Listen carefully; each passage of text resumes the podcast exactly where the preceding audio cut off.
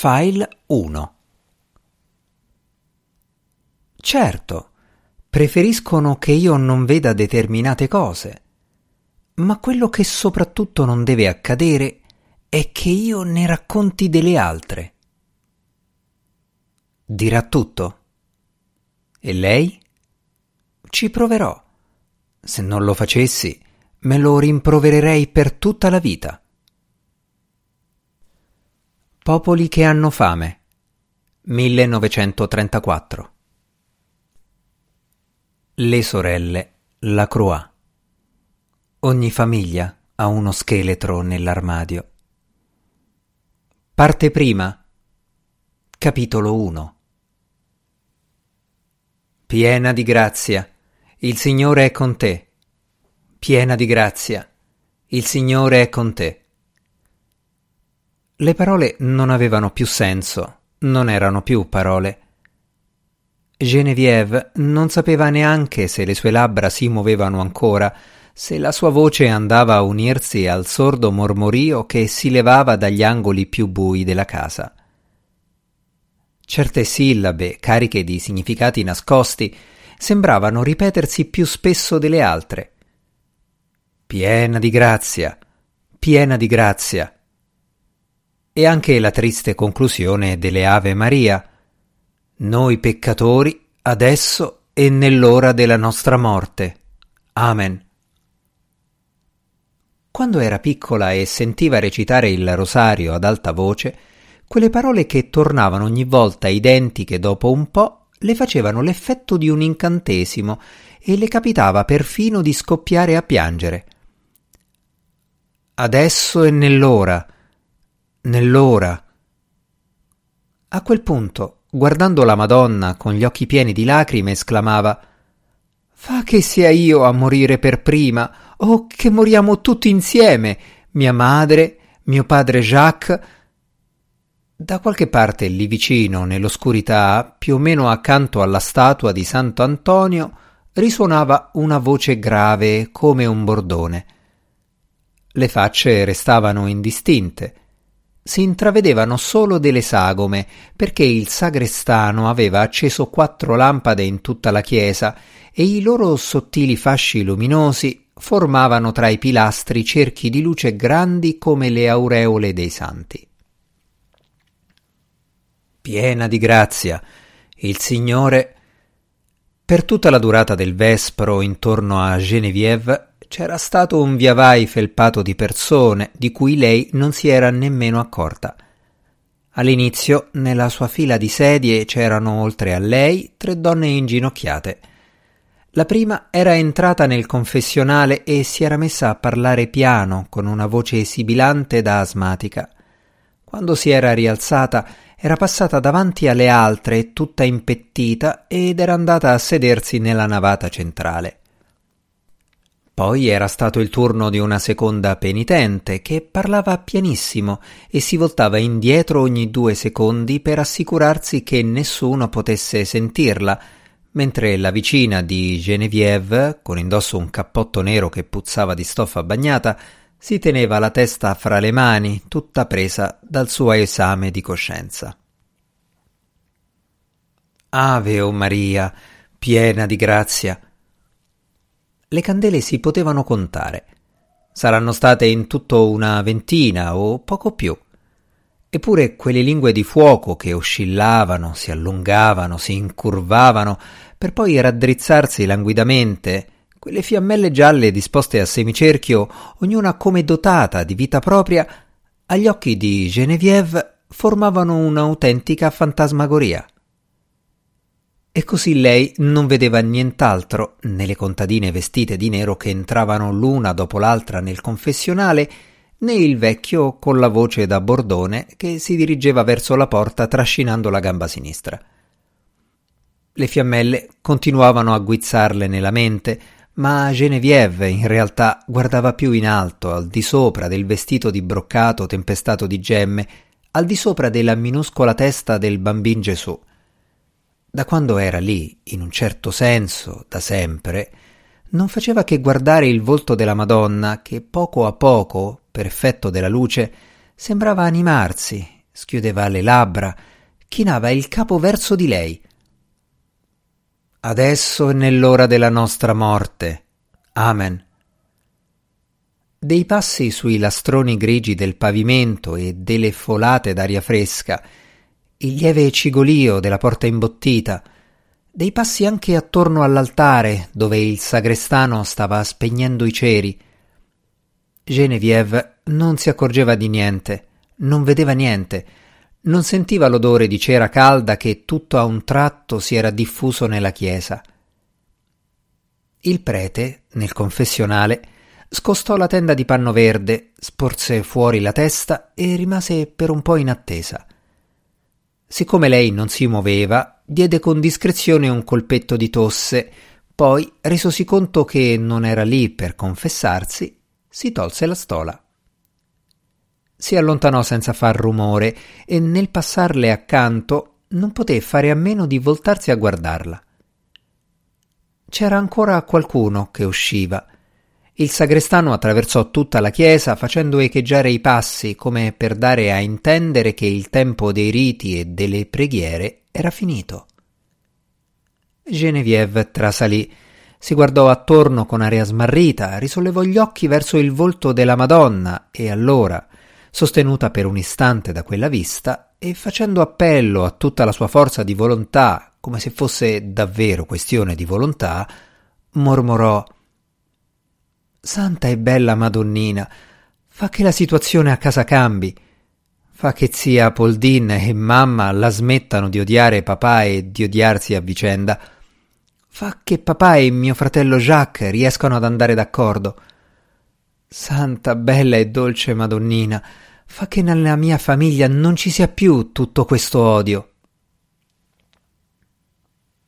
Il sagrestano, impaziente, faceva un gran rumore in fondo alla chiesa e Genevieve, che aveva le lacrime agli occhi e una sensazione di calore al petto, si alzò dalla sedia, raccolse i guanti e dopo essersi genuflessa si voltò per lanciare un ultimo sguardo alla Madonna, che nel bagliore delle candele sembrava viva.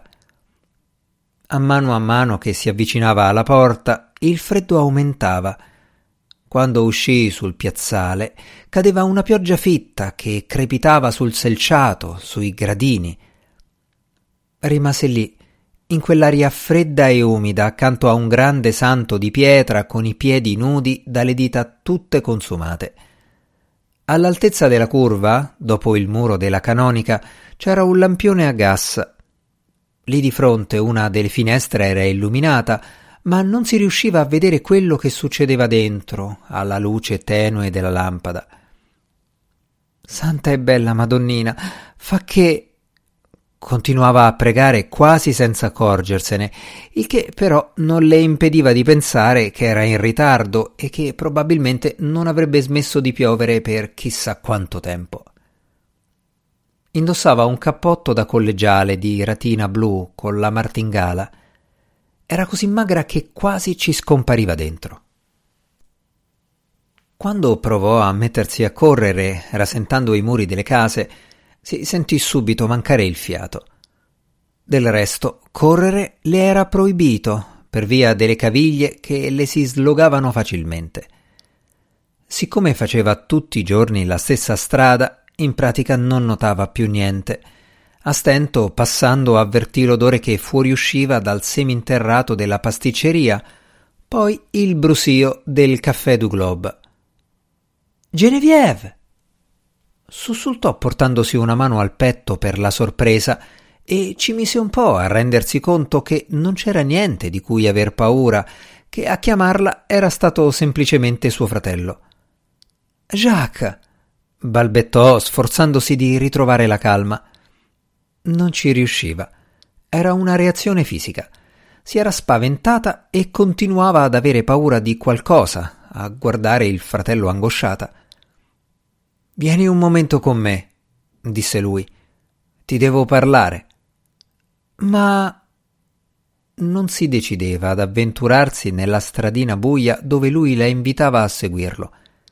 Era sbagliato, se lo sentiva, e il suo corpo, senza che lei potesse farci niente, era scosso da spasmi, come se volesse ripiegarsi su se stesso, farsi il più piccolo possibile, in modo da offrire meno presa al pericolo. Sbrigati! insisteva Jacques, che invece era alto e robusto e che quella sera affondava le mani nelle tasche dell'impermeabile con aria di mistero. Furono costretti ad allontanarsi ancora un po', perché il posto era già occupato. Nascosta nell'ombra c'era una coppia di innamorati. Che c'è, Jacques? Se tremi così quando ancora non ho aperto bocca, preferisco non dirti niente. Non sto tremando. Un attimo prima no, forse, ma non aveva neanche fatto in tempo a dirlo che già tremava sul serio. Era sempre così. Era troppo nervosa. Non riusciva a controllarsi. Ora, per esempio, era in preda a una tale agitazione che le sembrava di provare un dolore fisico. Non avrebbe saputo dire perché. Soffriva per qualcosa che non esisteva Chissà, forse soffriva in anticipo per qualcosa che non era ancora successo. O forse, come a volte aveva pensato, soffriva al posto di qualcun altro, per errore. Hai freddo? chiese Jacques, a cui non piaceva vederla in quello stato. No, che mi volevi dire? Ci aspettano. Appunto.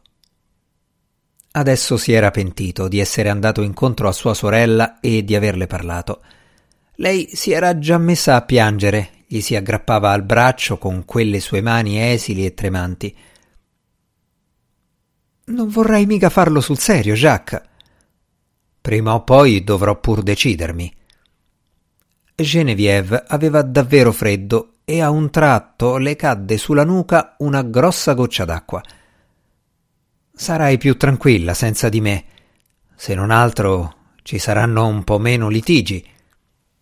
Quando hai intenzione di... Stanotte. Per questo ti volevo avvertire. Se senti dei rumori, non ti preoccupare. Jacques. Vieni. Rientriamo. Anzi, rientra prima tu. E lei? Lui si girò dall'altra parte senza rispondere Genevieve insisté tirandolo per il braccio. E Blanchet? Viene con me. Ora va. No, per favore, non cominciare a farmi la predica. Si sforzava di non guardare la sorella per timore di lasciarsi distogliere dai suoi propositi. Va, su, altrimenti ci toccherà sorbirci un'altra scenata. Genevieve doveva percorrere la via principale, che era ben illuminata, attraversare la piazza, dove sulla panchina c'era sempre una vecchia mendicante, e poi imboccare la strada poco frequentata in fondo alla quale abitavano loro. Tremava ancora, e che la spaventava, perché significava che stava per succedere qualcosa. Camminava a passo svelto. A un certo punto si mise a correre, poi si fermò perché aveva le palpitazioni. Zia Poldin non era ancora scesa. Al primo piano, nella stanza che lei chiamava il suo studio, c'era la luce accesa. Era accesa anche di sopra, nell'atelier con la vetrata dove lavorava suo padre. Genevieve cercò le chiavi nella borsa bagnata.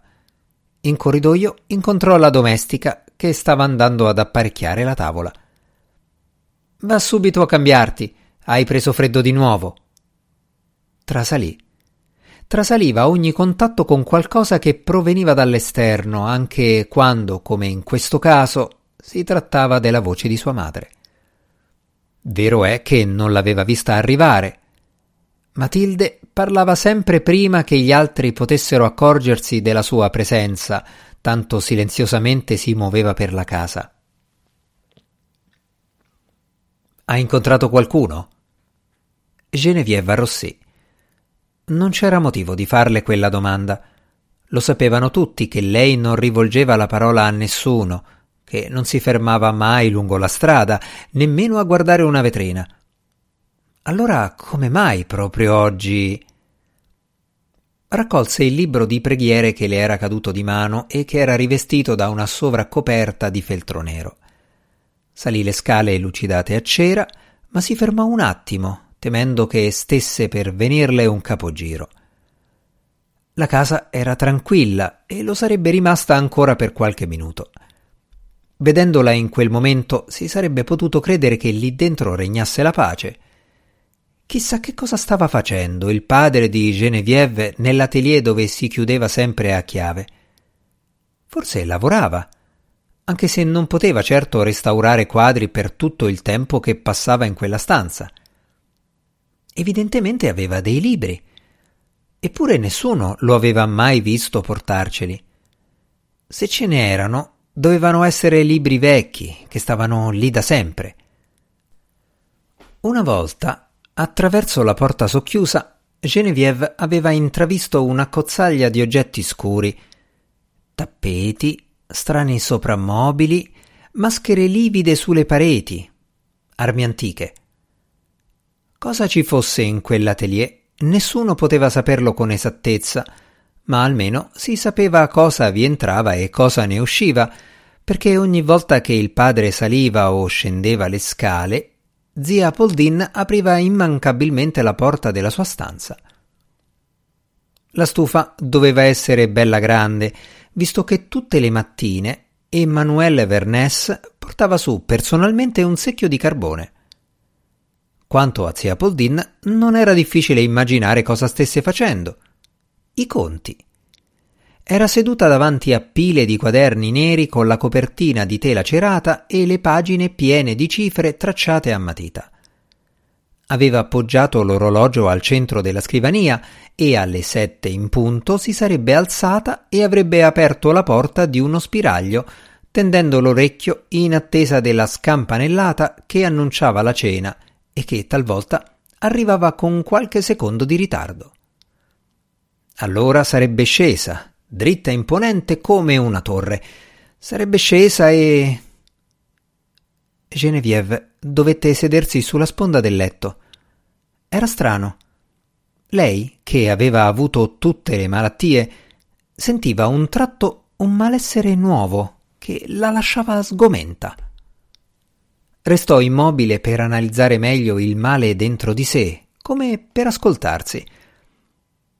Ma no, aveva solo camminato troppo in fretta. E poi Jacques l'aveva fatta spaventare. Non era abituata a essere fermata per la strada e, per quanto strano potesse sembrare, non aveva riconosciuto subito la voce del fratello. Santa Maria, Madre di Dio, prega per noi peccatori. Si rilassò pensando che fosse passato Accennò un debole sorriso, come chi si rende conto di aver avuto paura della propria ombra. Provò a rimettersi in piedi e il malessere ricominciò. Non era un dolore vero e proprio, era piuttosto una specie di angoscia. Aveva la sensazione che stesse per capitare un incidente, una disgrazia, un avvenimento grave e che lei dovesse sbrigarsi, andare da qualche parte senza perdere tempo. Ma i piedi restavano inchiodati al pavimento, le gambe le parevano pesantissime. Anzi, era tutto il corpo a essere pesante. Le ginocchia le tremavano, sembravano sul punto di cedere. Per poco non chiamò padre. Sentì la chiave che girava nella toppa della porta d'ingresso poi Jacques che appendeva l'impermeabile all'attaccapanni ed entrava in sala da pranzo, dove la madre era come acquattata dietro la porta. La casa era invasa dall'odore della zuppa di porri. Al piano di sopra si aprì una porta. Era sicuramente zia Poldin che, con l'orologio in mano, aspettava la scampanellata della cena. E a quel punto accadde davvero una cosa insolita. Genevieve, chissà perché, invece di accendere la lampada della sua stanza, aveva lasciato la porta socchiusa per fare entrare un filo di luce dal corridoio. Era seduta sulla sponda del letto al buio. Zia Poldin istintivamente aprì la porta e chiese con voce esitante Sei qui? Nello stesso momento intravide nell'oscurità la faccia cerea della nipote ed ebbe un sussulto. Che stai facendo? disse con voce incerta. Niente, zia. A ben guardare era un fatto del tutto trascurabile. Che cosa avrebbe mai dovuto temere zia Poldin? E in fondo era abbastanza naturale, trovando una porta socchiusa, aprirla del tutto. Nel corridoio del pian terreno risuonò la campanella. Zia Poldin fece per scendere. Vieni? chiese. Allora si verificò un altro fatto strano, se così si può dire. Di norma, in quel preciso istante, ovvero mentre zia Poldin scendeva le scale, al piano di sopra si sarebbe dovuta sentire la porta dell'atelier che si apriva poi il rumore della chiave nella serratura, perché Emmanuel Vernès chiudeva sempre a chiave. Era a tal punto la prassi che Geneviève si attardò in cima alle scale con le gambe ancora molli e le spalle appoggiate alla parete ad aspettare il padre, pregustando la gioia di scendere insieme a lui. E allora Geneviève? La voce veniva da giù. Era quella di sua madre. Geneviève scese e penetrò nel chiarore della stanza da pranzo, dove si fermò di botto vedendo il padre seduto al solito posto. Che cos'hai? Io? Niente. Scusate. Le girava la testa. Non capiva come facesse suo padre a essere lì, visto che non era uscito dall'atelier. Al tempo stesso cercava di evitare lo sguardo di Jacques, perché il fratello aveva sicuramente frainteso la situazione ed era convinto che lei fosse turbata per via di quello che gli aveva detto. Preoccupato, la fissava come per intimarle Sta attenta a non tradirti. Zia Poldin era in piedi i suoi capelli grigi arrivavano quasi all'altezza del lampadario e con la consueta solennità immergeva il mestolo d'argento nella zoppiera per poi versare il liquido fumante nei piatti che gli altri le tendevano l'uno dopo l'altro. Che cos'hai? Hai veramente preso freddo?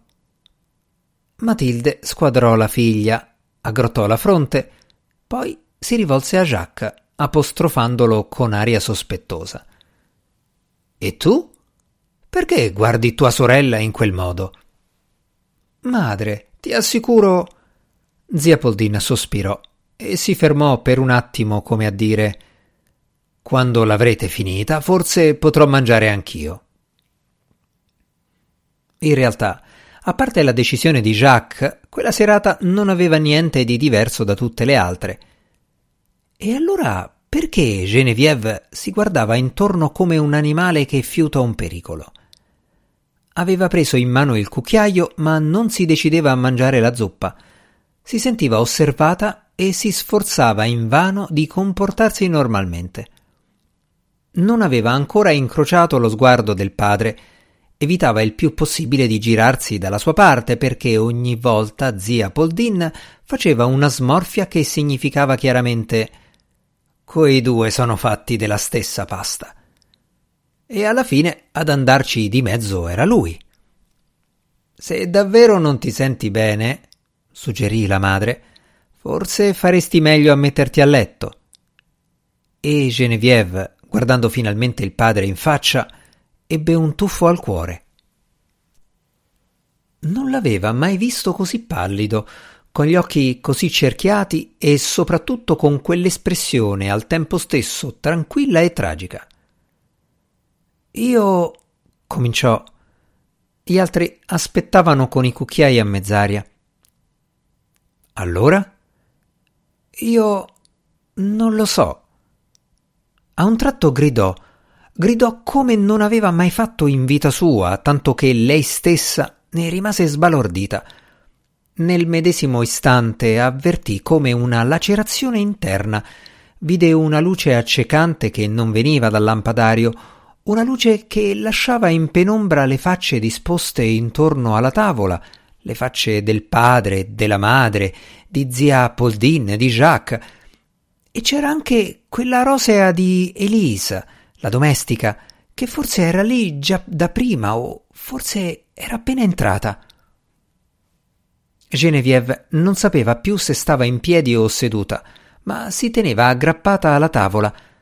Davanti agli occhi non aveva più un ambiente familiare, le facce dei suoi parenti, una scena di vita quotidiana, ma un quadro in cui ogni dettaglio era come fissato per sempre, compresa l'angoscia che leggeva negli occhi castani del padre. Senza rendersene conto, balbettò Ho paura. La guardavano tutti come si guarda uno che fino a un attimo prima dormiva tranquillamente e che a un tratto si alza in preda a un incubo. Non solo aveva paura, ma faceva paura. Si chiedevano cosa vedessero i suoi occhi per spalancarsi in quel modo. Genevieve, ti supplico. Jacques aveva allontanato la sedia dal tavolo e cercava di portare via la sorella per timore che potesse sfuggirle una frase imprudente. Vieni, devi metterti a letto. Intanto, chissà perché, il padre si era alzato bruscamente, si era diretto verso la finestra e, dopo aver scostato le tende, aveva incollato la fronte al vetro appannato. Dava le spalle agli altri, all'apparenza indifferente a quello che stava succedendo. Genevieve cercava di riprendere fiato, si era tirata su, avrebbe voluto camminare, uscire dalla stanza da pranzo e andare in camera sua, ma appena ebbe lasciato l'appoggio del tavolo le sfuggì un altro grido. Padre! Vacillò, si resse per un istante allo schienale della sedia che però si rovesciò. La ragazza cadde e rimase a terra con l'espressione smarrita di una povera creatura inconsapevole su cui si sia abbattuta una catastrofe. Che cosa. che cosa mi sta succedendo? Zia Poldin sentenziò con fare misterioso. Ecco qual è il risultato.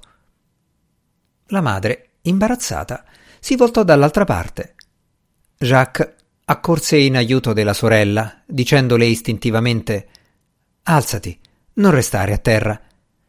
E lei, con una voce che sembrava venire da lontano Non ce la faccio, Jacques, lo vedi anche tu che non ce la faccio.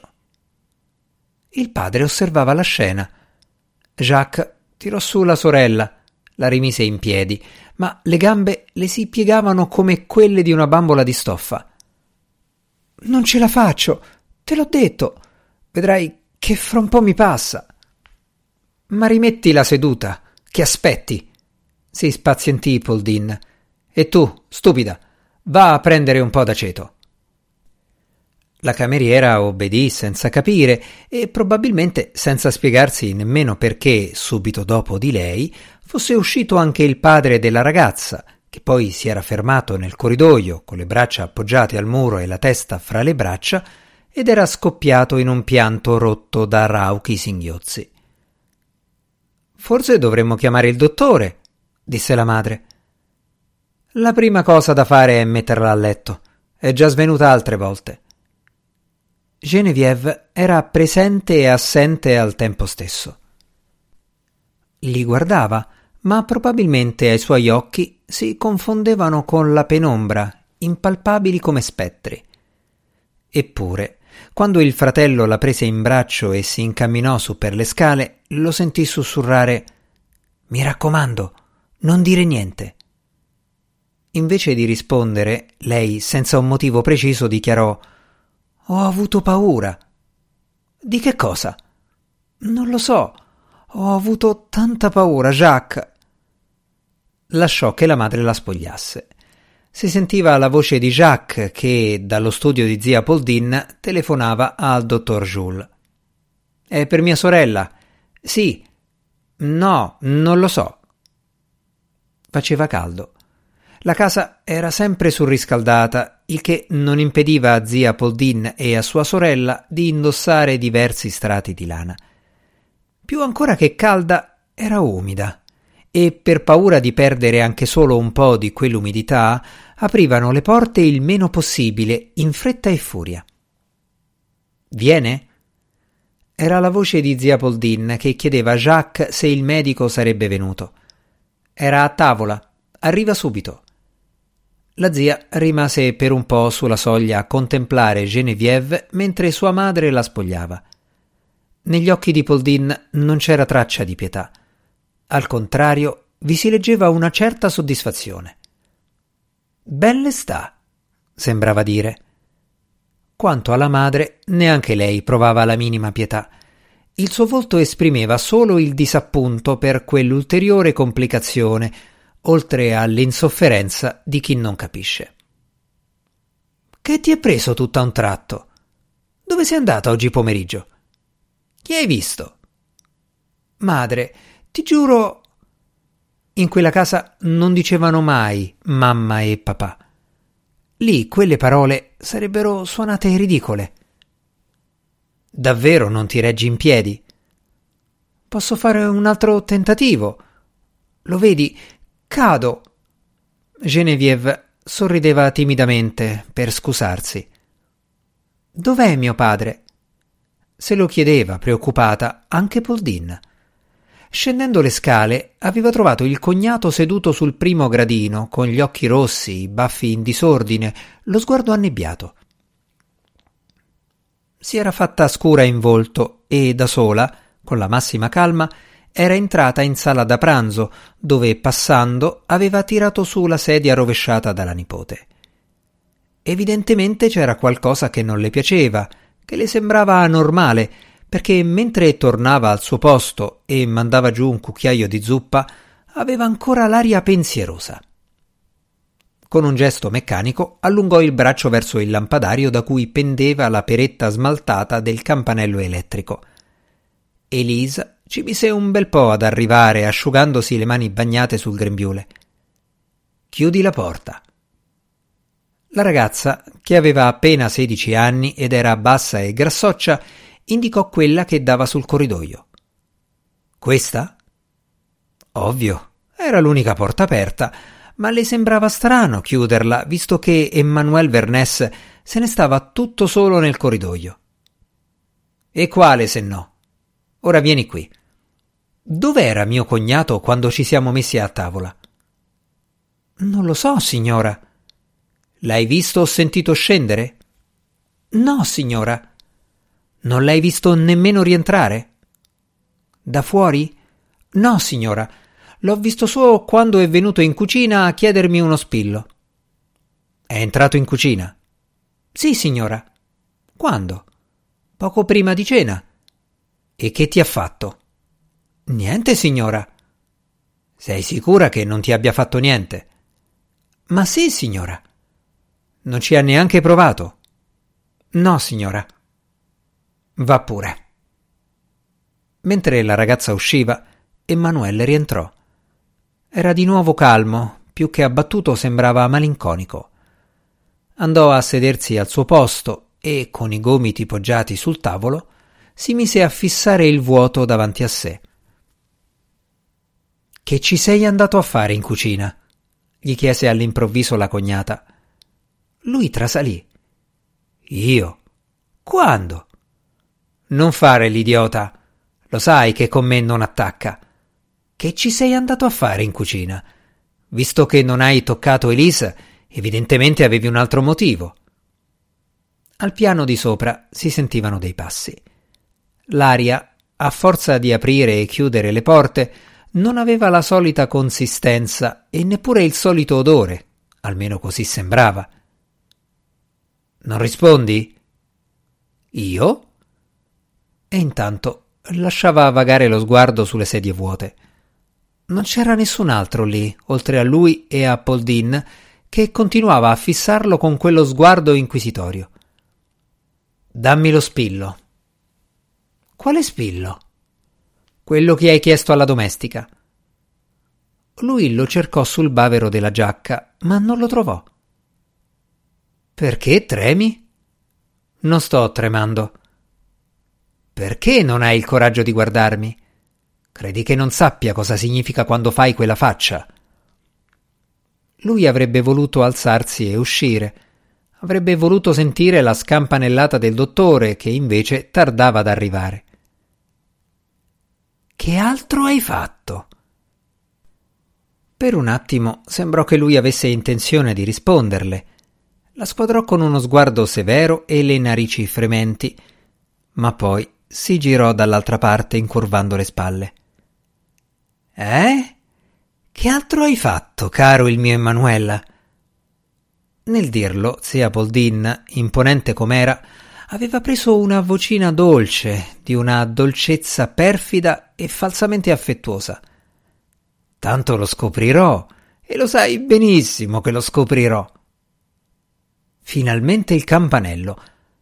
Vernès andò ad aprire, lei rimase da sola e affondò il cucchiaio nella zuppa. Non pensava a niente di preciso, ma nella sua mente cominciò a delinearsi un'idea. Chissà, forse le era sembrato strano il sapore della zuppa, che ormai si era raffreddata. Tirò su con il naso, prese un'altra cucchiaiata, poi si chinò sulla zuppiera. Non ne avrebbe avuto il coraggio, mormorò. Ciò nonostante si alzò, si diresse verso la credenza e afferrò una boccetta vuota. Dal piano di sopra arrivava il vocione cordiale del dottore, che con i suoi pazienti si sentiva sempre in dovere di ridere e di raccontare storielle. Mentre scendeva, Jacques incrociò la zia che saliva nascondendo un oggetto sotto lo scialle. Elise aveva fatto bruciare la scorza bianca e si chiedeva se si sarebbero rimessi a tavola. Uno spiffero, venuto chissà da dove, attraversò la casa, creando come dei vuoti d'aria.